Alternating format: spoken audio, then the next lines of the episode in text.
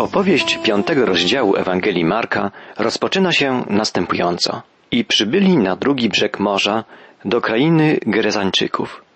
A gdy wychodził z łodzi, oto wybiegł z grobów naprzeciw niego opętany przez ducha człowiek, który mieszkał w grobowcach i nikt nie mógł go nawet łańcuchami związać, gdyż często związany pętami i łańcuchami zrywał łańcuchy i kruszył pęta i nikt nie mógł go poskromić i całymi dniami i nocami przebywał w grobowcach i na górach, krzyczał i tłukł się kamieniami. I ujrzawszy Jezusa z daleka, przybiegł i złożył mu pokłon. I wołając wielkim głosem rzekł, Co ja mam z Tobą, Jezusie, Synu Boga Najwyższego? Zaklinam Cię na Boga, żebyś mnie nie dręczył. Albowiem powiedział mu, Wyjdź, duchu nieczysty, z tego człowieka. I zapytał go, jak ci na imię? Odpowiedział mu, na imię mi Legion, gdyż jest nas wielu. I prosił go usilnie, aby ich nie wyganiał z tej krainy. A pasło się tam u podnóża góry duże stado świń. I prosiły go duchy, mówiąc, poślij nas w te świnie, abyśmy w nie wejść mogli. I pozwolił im. Wtedy wyszły duchy nieczyste i weszły w świnie i rzuciło się to stado ze stramego zbocza do morza, a było ich około dwóch tysięcy i utonęły w morzu. Jeżeli chcemy zrozumieć cokolwiek z opisanego tu wydarzenia, musimy dobrze sobie uświadomić, z jak poważnym przypadkiem opętania mamy tu do czynienia. Jezus widział, że istnieje tylko jeden sposób uzdrowienia tego człowieka, mianowicie poprzez dostarczenie niezbitego dowodu na to, że demony go opuściły dowodu, który by przez samego opętanego został uznany za niezbity. Nie jest ważne, czy my wierzymy w opętanie, czy nie. Ważne jest, że ten człowiek wierzył. Nawet jeżeli demony były wytworem jego chorych myśli, czuł je w sobie bardzo namacalnie. Dobrze jest wiedzieć, że Pan może nas wyzwolić zarówno z urojonych, jak też rzeczywistych niebezpieczeństw. Często trudniej jest stawić czoła tym niebezpieczeństwom urojonym. Opętany człowiek potrzebował uwolnienia. Nie jest ważne, czy miał być uwolniony od demonów, czy od wszechmocnej iluzji. W tym momencie pojawiły się świnie. Całe ich stado pasło się na zboczu góry. Opętany czuł, że demony chciałyby wyjść w świnie i w ten sposób uniknąć całkowitej zagłady. Jezus jako dobry, współczujący i mądry, znający psychologię chorego umysłu lekarz posłużył się tym wydarzeniem, żeby dopomóc człowiekowi powrócić do zdrowia. I tak też się stało. Niespokojnemu i rozkojarzonemu umysłowi przywrócony został pokój. Niektórzy ludzie mają Jezusowi za złe to, że uzdrowienie człowieka pociągnęło za sobą śmierć tylu świń. Zarzuty te świadczą o ich duchowej ślepocie. Jak można los świń porównywać z losem nieśmiertelnej duszy człowieka? Spożywając obiad, prawdopodobnie nie odsuwamy na bok porcji mięsa.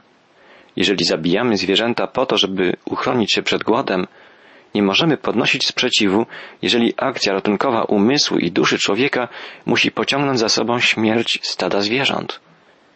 Istnieje pewnego rodzaju tani sentymentalizm, który każe człowiekowi omdlewać w rozpaczy nad bólem jakiegoś zwierzęcia, a jednocześnie być zupełnie obojętnym wobec nędznego losu milionów ludzi, stworzonych na obraz i podobieństwo Boże.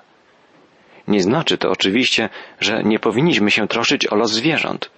Bóg stworzył zwierzęta i miłuje je, dlatego los ich nie może być nam obojętny. Znaczy to jednak, że musimy zachować poczucie proporcji, na Bożej skali proporcji nie jest nic tak ważne jak dusza człowieka. Najważniejsze w tym wydarzeniu było to, że dzięki interwencji Jezusa uratowany został chory, opętany człowiek. Odzyskał pokój, odzyskał pełnię człowieczeństwa. Tak zmienić życie może tylko Jezus Chrystus. Spójrzmy teraz na reakcję ludzi, którzy opiekowali się stadem świń. Czytamy, a ci, którzy je paśli, uciekli i rozgłosili to w mieście i po wioskach i zeszli się, aby zobaczyć, co się stało. I przyszli do Jezusa i ujrzeli, że ten, który był opętany, siedział odziany i przy zdrowych zmysłach, ten, w którym był legion demonów i zlękli się, a ci, którzy to widzieli, opowiedzieli im, co się stało z opętanym i także o świniach i poczęli go prosić, żeby usunął się z ich granic. Gdy zeszli się mieszkańcy okolicznych miejscowości i zobaczyli człowieka, który przedtem był szalony, a teraz siedział obok Jezusa w pełnym przyodziewku i przy zdrowych zmysłach, obłąkany, nagi szaleniec stał się normalnym, zdrowym obywatelem. Było to wielkie zaskoczenie, szok. I wtedy stała się rzecz dziwna, paradoksalna, której nie moglibyśmy przewidzieć. Moglibyśmy bowiem przypuszczać, że to, co się wydarzyło, ci ludzie przyjmą z radością. Oni jednak przyjęli to z przerażeniem. Moglibyśmy się spodziewać, że będą nalegać, żeby Jezus pozostał wśród nich i żeby okazał swoją cudowną moc w innych podobnych przypadkach. Oni jednak nalegali, żeby jak najszybciej usunął się z ich granic. Dlaczego? Człowiek został uzdrowiony, ale ich świnie zginęły. Dlatego nie chcieli, żeby się takie rzeczy powtarzały. Rutyna ich życia została zakłócona. Postanowili więc jak najszybciej usunąć przyczynę. Umysł człowieka często walczy o swoje prawa, wołając nie przeszkadzajcie mi. Człowiek chce bardzo często, żeby zostawić go w spokoju. Nieraz instynktownie mówimy nie naruszajcie mojego komfortu. Gdyby przyszedł ktoś do nas i powiedział chcę uczynić życie lepszym dla wszystkich ludzi i wiem, jak to zrobić. Będzie to jednak od ciebie wymagało pewnych wyrzeczeń, przynajmniej na jakiś okres czasu. Dla dobra innych będziesz musiał się zadowolić mniejszym komfortem. Większość z nas odpowiedziałaby, wolałbym, żebyś moich spraw nie naruszał.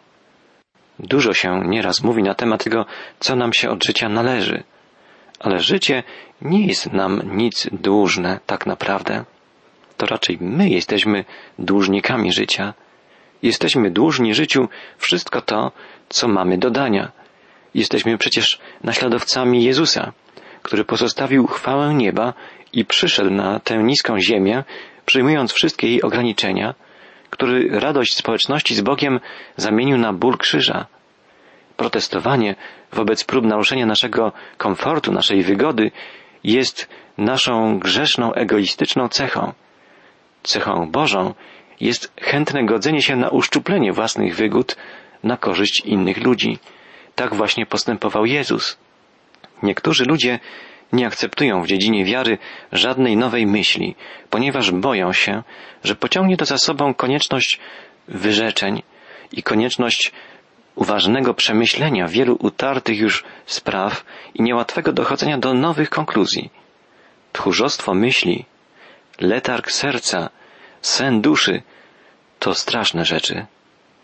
Gerazańczycy wypędzili Chrystusa, ponieważ naruszył przyjęty przez nich porządek rzeczy. Nie popełniajmy podobnego błędu. Oddajmy siebie do dyspozycji Jezusa. Bądźmy gotowi do wyrzeczeń, do niesienia kosztów, które pociąga za sobą uczniostwo Chrystusowe. Po uzdrowieniu opętanego człowieka Jezus nie udał się na spoczynek. Czytamy, a gdy się Jezus znowu przeprawił w łodzi na drugą stronę, zeszło się mnóstwo ludu do niego, a on był nad morzem.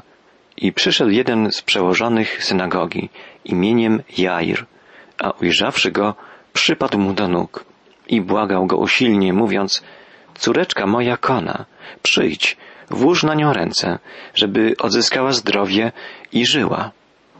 I poszedł z nim i szedł za nim wielki tłum, i napierali na niego. Znowu Jezus staje wobec tragicznych wydarzeń. Każda poważna choroba dziecka jest tragedią. Z dalszego opisu dowiadujemy się, że dziewczynka miała dwanaście lat. Zgodnie z żydowskim zwyczajem, dziewczyna stawała się kobietą, kiedy miała właśnie dwanaście lat. Ta dziewczyna właśnie teraz osiągała próg dojrzałego wieku. Śmierć w takim czasie jest podwójnie tragiczna. Tekst biblijny mówi nam o zachowaniu się przełożonego synagogi, ojca dziewczynki, Jaira. Człowieka tego wszyscy w osadzie znali i wszyscy z nim się liczyli. Był głównym administratorem synagogi, przewodniczącym komisji starszych odpowiedzialnych za właściwe jej funkcjonowanie. Jair osobiście odpowiadał za nabożeństwa, i musiał dbać o należyty i godny ich przebieg. Przełożony synagogi był jednym z najznaczniejszych i najbardziej szanowanych mieszkańców gminy.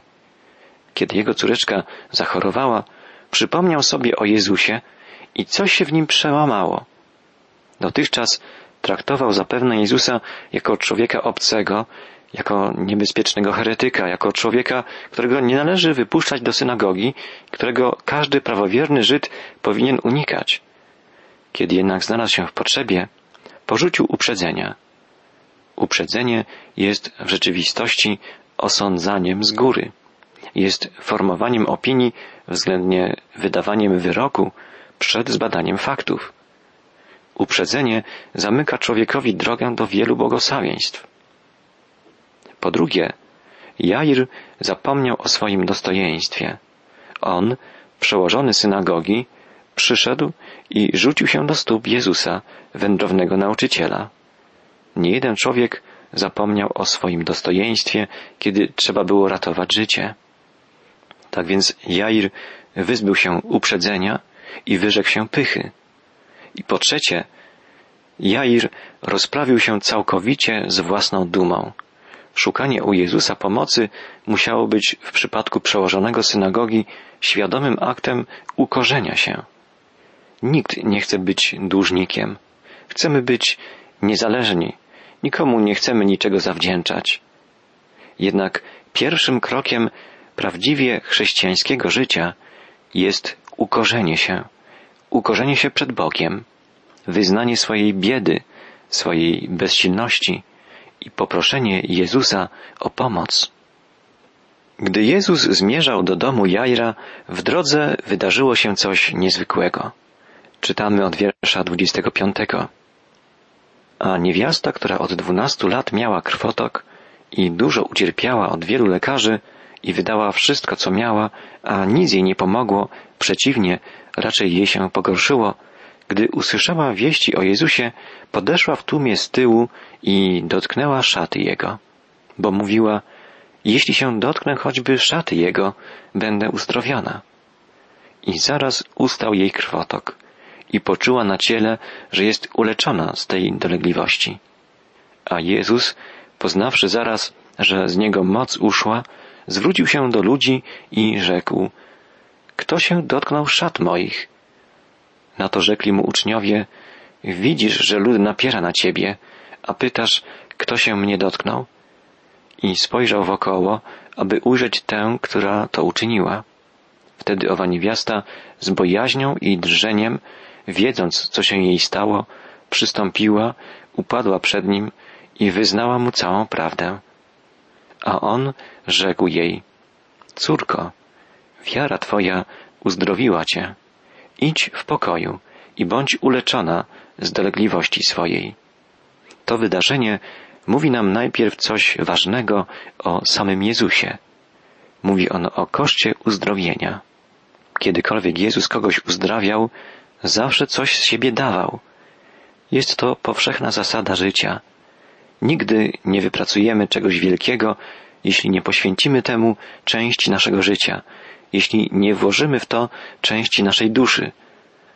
Na przykład żaden pianista nie da wielkiego koncertu, jeżeli jego gra będzie polegała wyłącznie na bezbłędnej technice. Przedstawienie nie będzie wielkie, jeżeli przy jego końcu nie odczuje się wyczerpania, które jest świadectwem oddania siebie samego. Żaden wielki kaznodzieja nie schodził z kazalnicy bez zupełnego wyczerpania. Jezus był gotowy płacić cenę niesienia pomocy innym, a ceną tą było oddanie własnego życia. Jego naśladowcami stajemy się tylko wtedy, kiedy sami gotowi jesteśmy oddawać nie tylko to, co posiadamy, ale naszą moc, samych siebie, na korzyść innych. Po drugie, uczymy się tu czegoś ważnego, patrząc na uczniów Jezusa. Uczymy się o ograniczoności tego, co nazywamy zdrowym rozsądkiem. Uczniowie próbowali dawać wyjaśnienia w oparciu o zdrowy rozsądek – Jakże można uniknąć dotknięć i potrąceń w takim tłumie? To był rozsądny sposób patrzenia na rzeczywistość. I wyłania się tu dziwny i niepokojący fakt. Mianowicie sami uczniowie nigdy dotychczas nie uświadamiali sobie, że uzdrawianie może Jezusa coś kosztować. Jedną z tragedii życia jest dziwna niewrażliwość ludzkiego umysłu. Często zupełnie nie zdajemy sobie sprawy z ciężaru przeżyć, przez jakie idą inni, inni ludzie. Ponieważ sami nie przeszliśmy przez taką czy inną sytuację, nie myślimy o tym, ile kosztuje ona naszego bliźniego.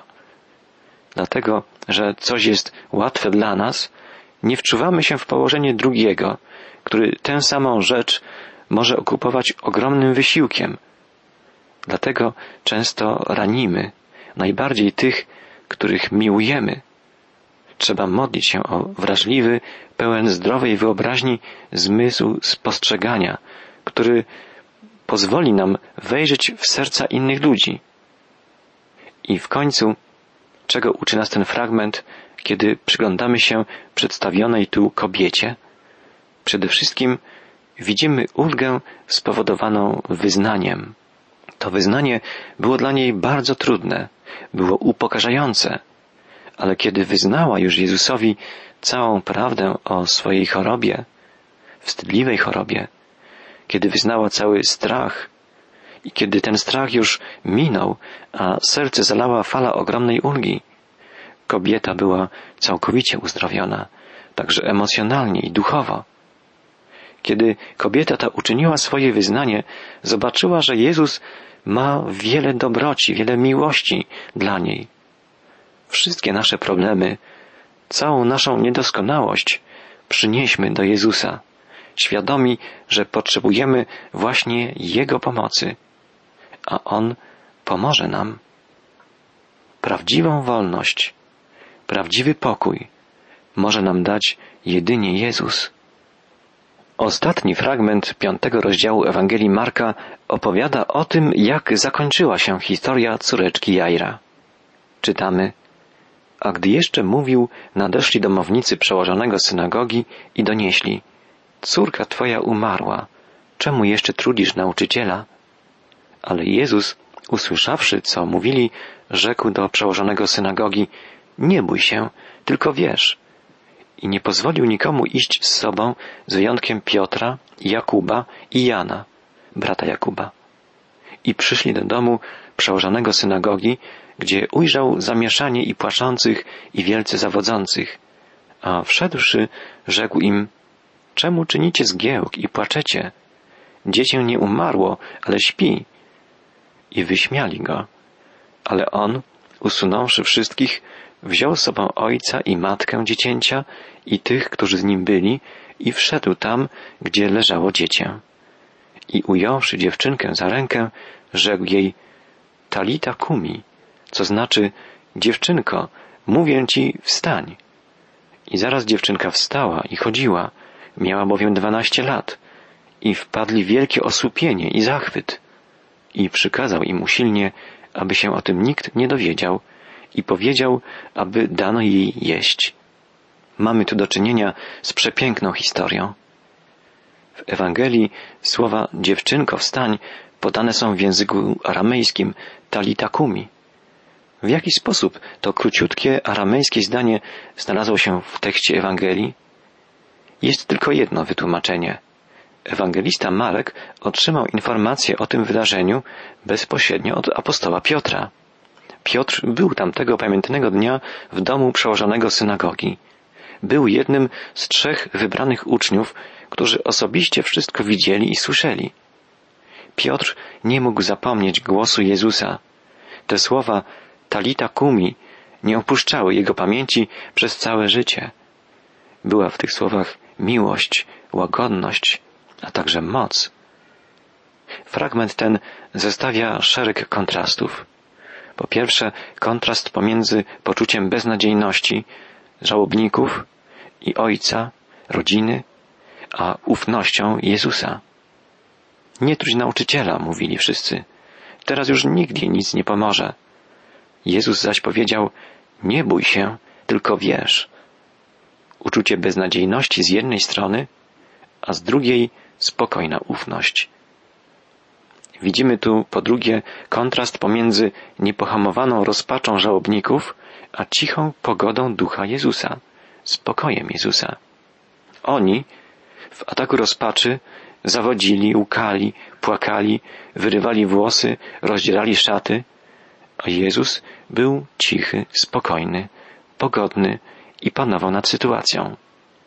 Skąd ta różnica? Stąd, że Jezus bezgranicznie ufał Bogu. Ufał Bogu Ojcu.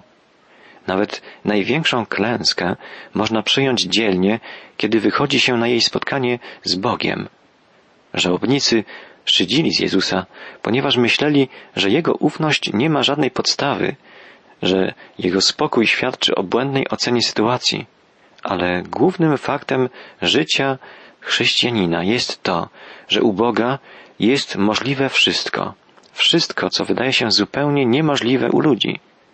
To, co w oparciu o czysto ludzkie przesłanki wydaje się zbyt piękne, by mogło być prawdziwe, staje się wspaniałą rzeczywistością, kiedy Bóg wkracza w nasze życie.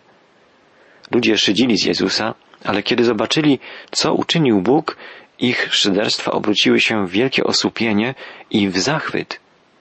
Nie ma takiej sytuacji, której nie można przyjąć, ani też takiej, której nie można by przeżyć, nie wyłączając nawet śmierci, kiedy wychodzimy na jej spotkanie w Bożej miłości, miłości, która jest w Jezusie Chrystusie, naszym Panu i Zbawicielu. Z Nim, Panem życia i śmierci, jesteśmy bezpieczni, zbawieni na zawsze.